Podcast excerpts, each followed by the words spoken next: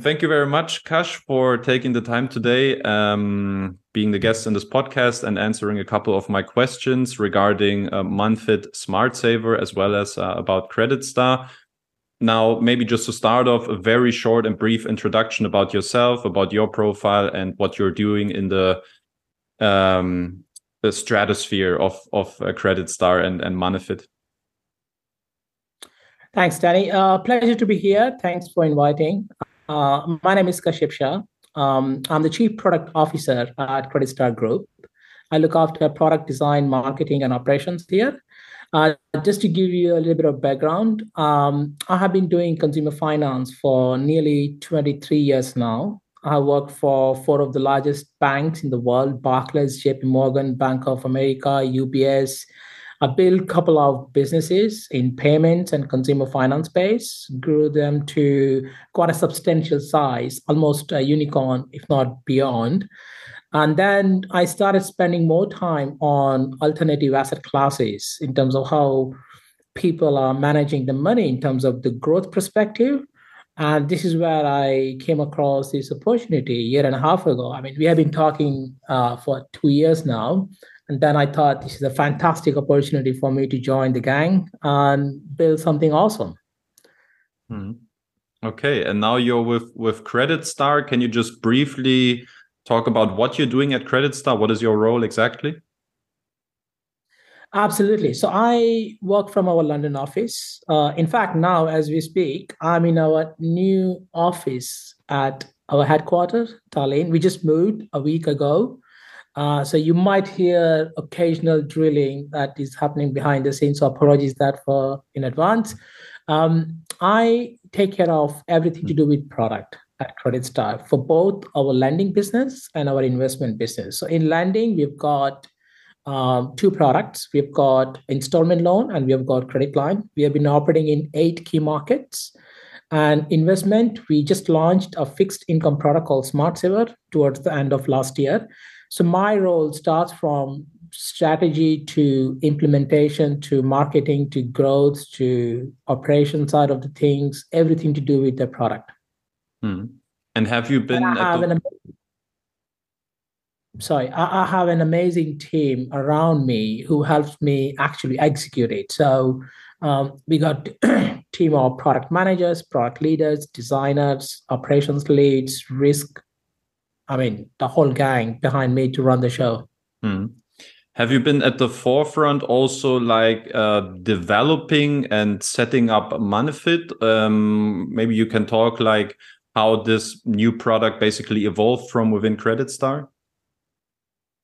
Absolutely. So Monefit has always been one of our brand. And since I think 2021, 22, we have started receiving some amazing feedback in terms of why our customer really loves Monefit as a brand. In fact, we are doubling down on that so we thought we wanted to launch a new product. We always wanted to go into the different product categories. So, you know, we, for like nearly 16, 17 years, we have been into the lending business. We never moved out of that.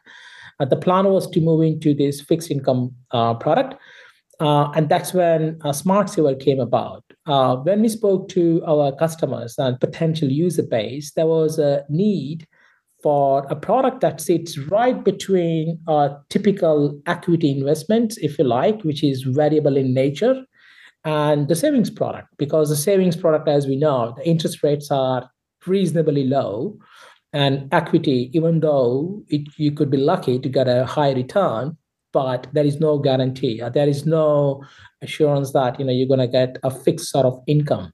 So we thought when we spoke to our investor base and the user base, we found out there is a need and a space for people to diversify their portfolio.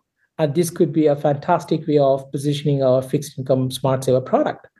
That's how we started. We did a lot of experimentation. We one hypothesis was let's go with what everybody's doing in terms of allowing investors to really manage to the nth level of detail in terms of picking each and every loan where the money goes in deployed. But then we thought, you know what, let's go with a very simplistic approach, which is the whole ethos around money you know, being money fit. That's that's the brand idea. and we wanted to hide all the complexity. So we are not taking away all the goodness of how automatically the money gets deployed, but we are removing the complexity.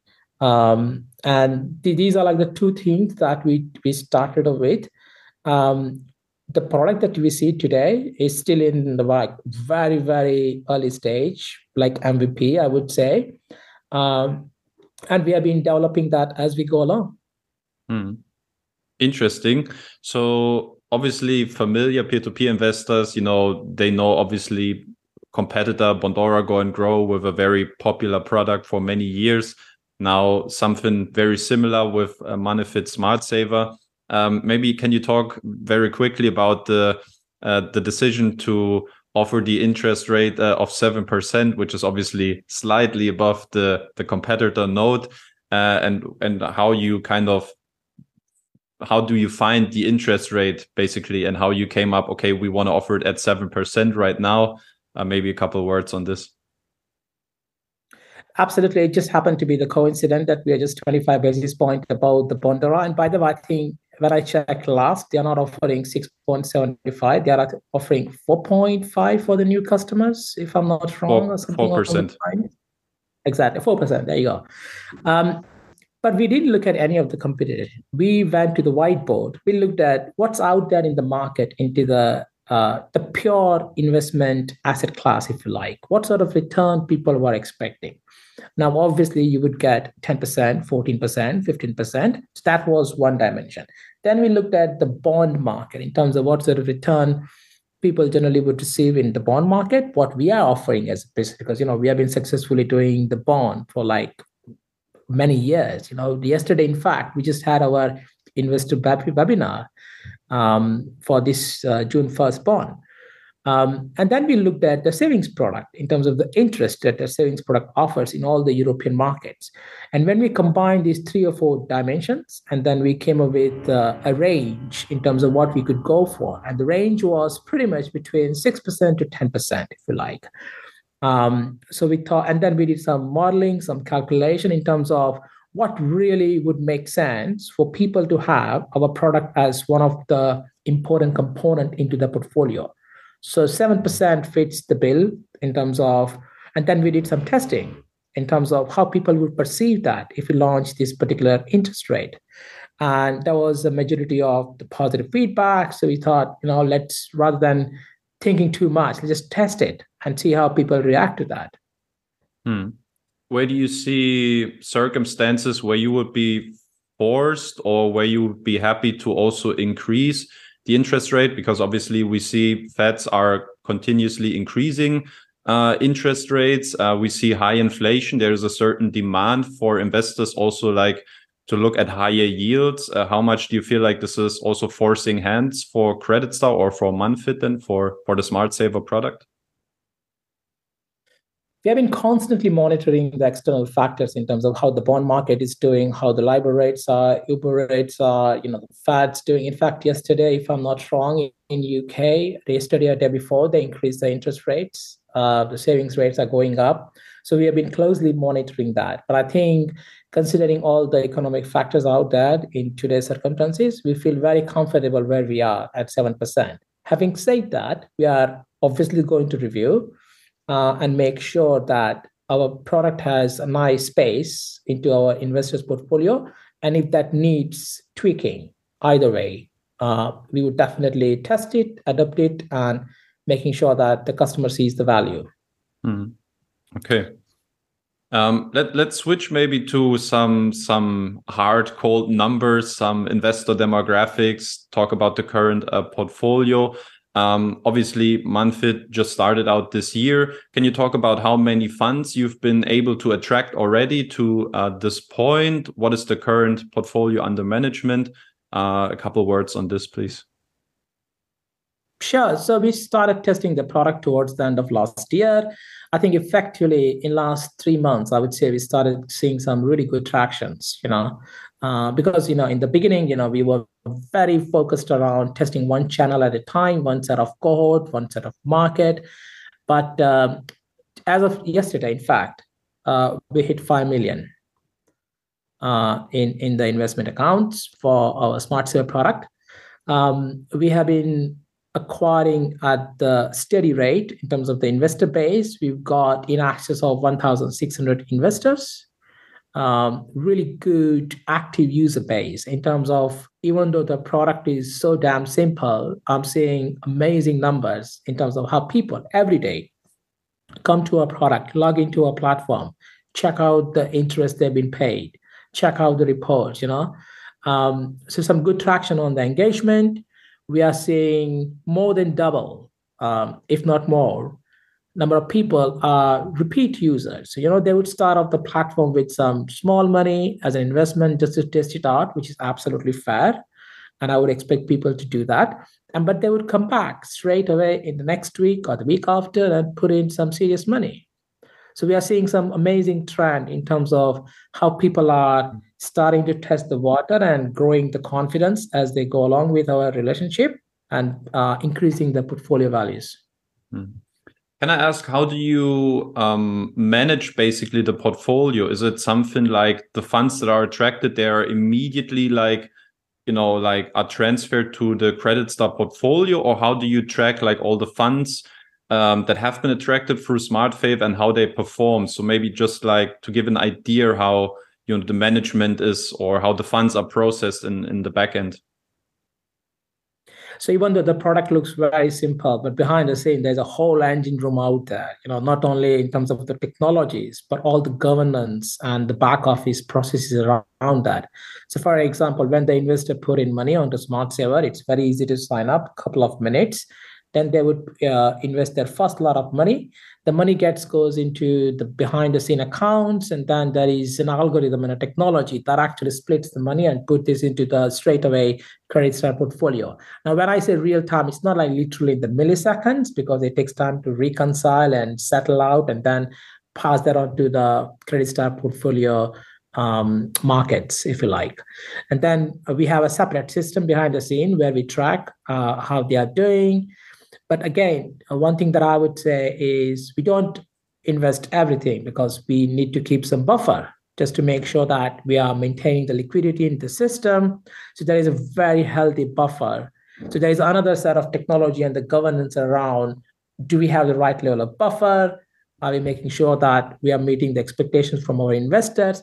So if you invest 100 euro, not everything get invested, if you know what I mean. We keep some buffer. Hmm. How do you calculate that buffer? Is there like a certain rule of thumb that you apply? Uh, that's I don't think so. Anybody can actually answer this accurately. You know, we of course we did a lot of simulations and uh, modeling when we started out this project. We consulted a lot of industry, con- you know, experts around uh, what good looks like. You know, I have a lot of connections in the bank in terms of how the bank, you know, the big banks actually follow the liquidity systems, how they do the stress testing, how they do the monitoring. So we good we took all the goodness of those, simplified that, and came up with a range that we were happy to launch with. And our idea was we were not gonna get the very precise number on day one, obviously, right? So we have to like you open the door for your product and let's see how people are behaving and reacting and keeping a close eye on the withdrawals if you like the users behavior mm-hmm. keeping a track out on the market sentiments and then adjusting as we go along calibrate that number and making sure that we always uh, have a comfortable level that our uh, SLAs of 10 days uh, are met. Hmm. Okay. Uh, now you spoke about uh, around 1,600 investors that have uh, already signed up on on SmartSaver. Can you talk just vaguely about the geographic split as well as the average investment size that you have currently? Sure. So it's 1,600 investors, but there are quite a few people signed up as a registered users who are just about to go through that verification process, the last step. So I would expect that number to go substantially in the near future. Um, most of the people that we see are obviously from the European market. Um, we had set of hypothesis that a specific country, in particularly like Germany, we were expecting some heavy volume from because of the user profiling, the how people actually manage and think about money there. Uh, so obviously, German market is really uh, picking up in our portfolio. We have a lot of um, hidden gems that we are uncovering right now. Spanish market is another one that was a bit of surprise in the beginning, but that is um, uh, really picking up as well. We also have um, a lot of investors from Austria, Estonia, Finland. So I think the footprint is around 31 countries we've got people from. So the next stage of the journey, what we are doing is we obviously had hypotheses in terms of we were expecting traffic from this part of the world. Um, I would say we were nearly there in terms of our meeting the expectations, but now we are finding a potential market as well.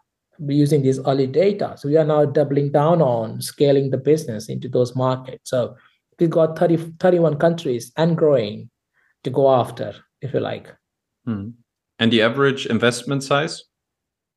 Oh yeah, sorry. So average investment size have been changing dramatically. So as you would expect, a product like ours, in the beginning, it was very, very low because people were, you know, still testing it. They didn't know what because they were used to configuring themselves. They were used to running a very complex platform themselves, and they were comfortable with that.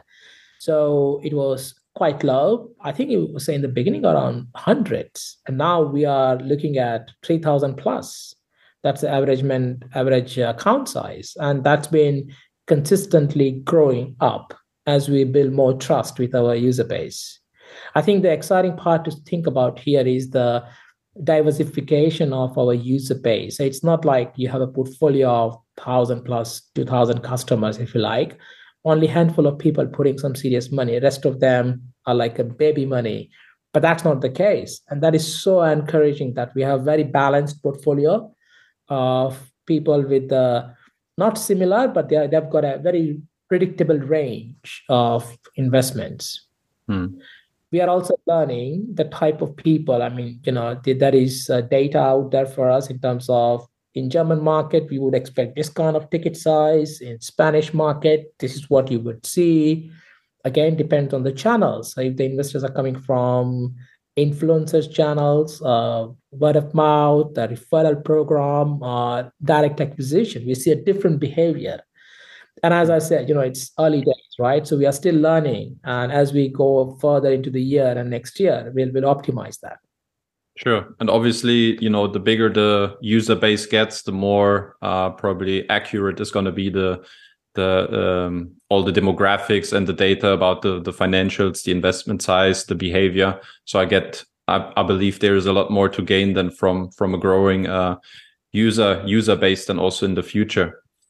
Um, something that. I, hmm? So uh, one one point I was going to say, we have been particularly uh, careful about opening the door too much bigger, right? Because our strategy has always been, you know, as I said about the Monefit ethos, we want to deliver the best in class experience. It's not just about seven percent.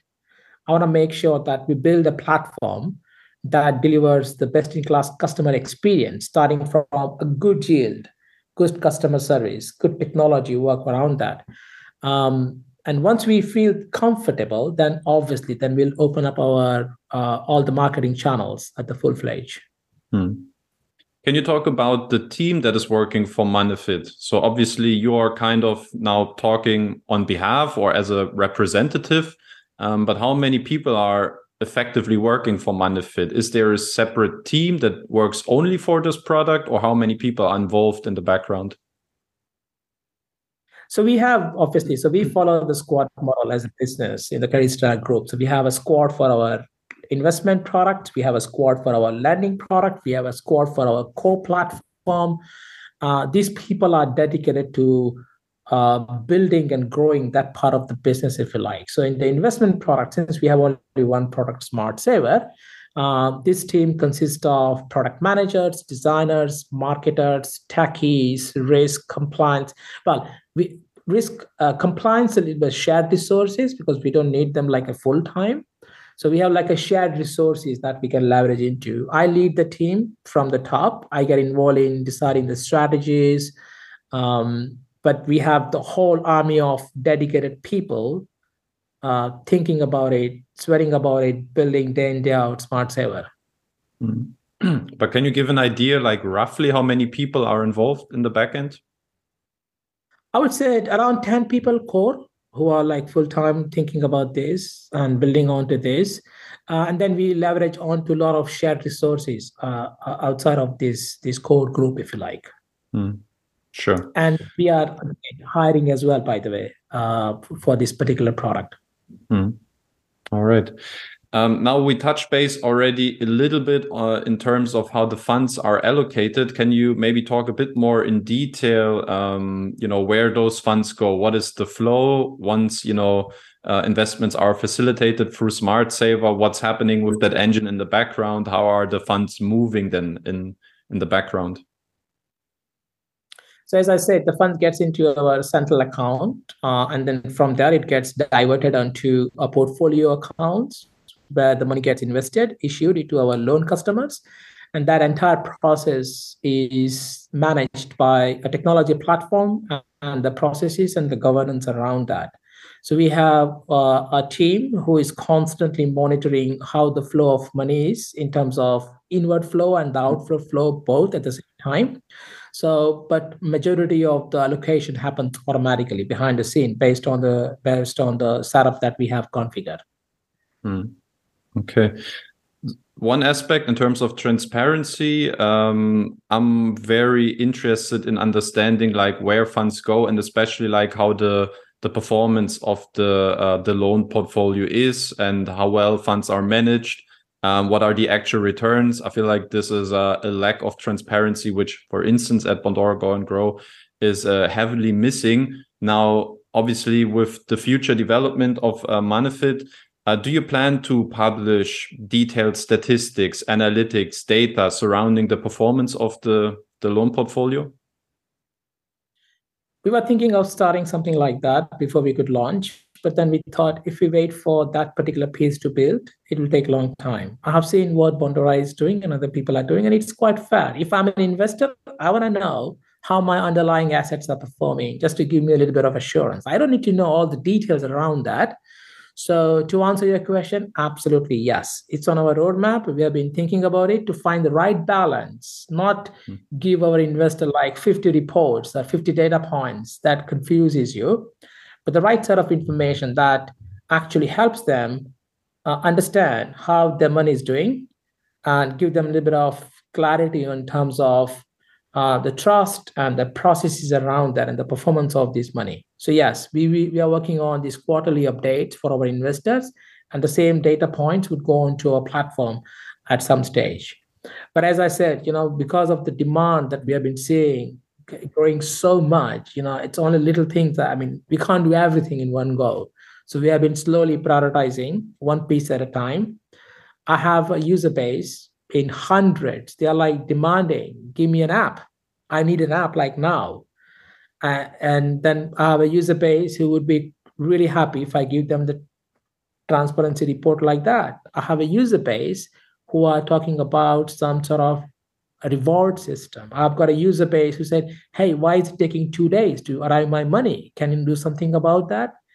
So when I start listing down all these wish lists and requests, the backlog is so huge. So we are prioritizing. And as I said, we are still a very small, lean, and high performing team. Uh, but you're right. Uh, we are working on it. Uh, it will be there. Hmm. Now you touched based on an on an interesting topic, which I wanted to uh, refer to uh, now, um, which is the liquidity. Obviously, to me, the core benefit, the main USP, obviously, to have a very fast access to your to your funds um, can you say like from the first couple months how long is the average uh, time period from withdrawal request to uh, the final payout? 10 working business days. That's what we have been following. And that's what we managed to i mean we didn't have to work any harder on that. It was pretty straightforward because we kept the buffer as i said at the sufficient level. So it's just a question of us stabilizing the back office processes to make sure that we always are consistent on our SLAs. So 10 working business days is, is what we have started with, and we are following that. Now, again, there might be some external factors like if there are bank holidays, because some investors are from Germany or Spanish market or in UK. You know, when the bank holiday occurs, you know, you need to factor in those couple of days either side. Um, but that's out of our control. But our focus is if there are no bank holidays in anywhere in the world, 10 working days, you get the money back. Hmm. Okay. But I feel like from what I remember, it's up to 10 days. So could be that you even pay out after two days, three days, or but right now you're sticking to those 10 day period, yeah? We are sticking to the 10 days. We could process earlier if you want to, but as I said, it ties back to our liquidity. It ties back to all the processes around that. It ties back to giving consistent experience, right? The problem with me giving you your money in 48 hours to somebody in eight days, just because there were bank holidays and processes around that, the experience that my investors gonna receive and the expe- and the expectations are gonna mismatch, if you know what I mean. So just to make sure that we have a consistent experience, we thought, okay, you know what, let's stick to one number and follow that. And after a year or so, when we have absolute strong processes and the technology around that, where we can say, okay, everybody gets in half the time. I don't know. But, but yeah, we, we will get to that stage as well. Hmm. But right now, our t- target is 10 working days. Hmm. To which extent can you talk about um, the fund flow? We discussed it already a little bit on the surface, like to ensure those 10 days are also honored. Um, because I feel like this is like ultimately the, the main criteria and, you know, what people rely on to access their money fast, uh, up to 10 days. Um, how are the systems working in the back end? How do you build cash flow buffers? How can you extract funds from other sources? To ensure really like you honor those uh, those high this high liquidity promise basically I think we never had to dip into any of the liquidity part because as a business, since we have a lending business, we have a lot of cash flow coming in from that business. We never we have different parts of buffers, if you like. But so far, we have been focusing on using the buffer that we allocated for the SmartSaver. So all the withdrawal requests till date we have had been processed through the buffers that we allocated. I don't think so. Uh, we had to, in fact, in the beginning, we, I think, a couple of occasions, we had to think about drawing down from the other buffer in the business uh, just to uh, hit the uh, expectations. But we have been just managing that from our own buffer, hmm. which is why the initial buffer is so important that I don't want to go and break my loan, if you like, that I have lent out or dip into other part of the business uh, to because it just it imbalances the cash flow. Hmm. Um, but yeah, so we have been uh, very careful in terms of ensuring the buffer is at the right level, so we can manage and honor those requests. And if if I may, I can give you one example as well. It's quite important. In the past, we have seen like the occasions around uh, Silicon Valley Bank. If you remember recently, that had some issues uh, that was a completely out of our control. People started thinking about, hey, what's going on now? Is it going to be like a domino effect in the market and all of that? A lot of our investors they took the money off the table, but guess what? In literally two weeks' time, they came back even higher level, um, and we were very comfortable even in those circumstances to to honor those requests. Um, yeah. Hmm. Okay. Yeah, um, well, maybe something to to wrap up uh, wrap up this interview. Um, we can touch base also on um, on the situation on Mintos. Obviously, there's a lot of uh, pending payments left still from Creditstar. Maybe you can talk about uh, when those uh, pending payments will be covered, and maybe also um, what the reasons have been why you know I think right now it's 3.8 million euros have accumulated basically on the on the Mintos uh, marketplace. Let me start with the second question and then go into the timeline for the remaining payments. So, investment volumes at Mintos funding platform decreased considerably during 2022 and not only it affected people like us but many other p2p and the lending businesses if you like and we all know the reason why it happened right the war and the equity market and the whole nervousness around the financial systems around the world.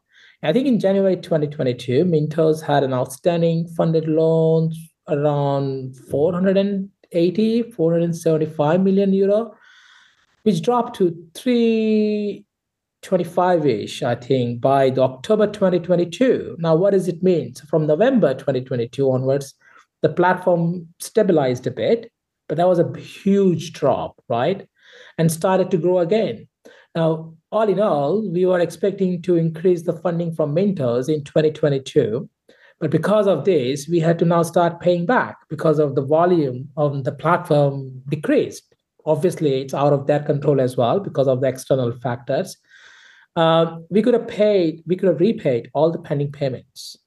But then we decided that, okay, we need to balance out the growing the business versus uh, sorting out the short term liquidity situation. So um, instead of you know uh, so we balance it out. And this would have sacrificed our growth if we have paid everything uh, to the mintos. Instead we agreed with the platform in this example mintos and Lendermarket that you know it would be paid towards the end of 2022 as we were acquiring extra capital in fact, we have started proactively working on securing the debt funding, uh, increasing the credit line with our banks, uh, raising equity funds, and we are in that process as we speak. Um, so yeah, I mean, well, I think you rightly say 3.8 ish is what is pending outstanding. We are in constant touch with them, and we are looking to close very soon in the matter of two or three months, um, if not before. Mm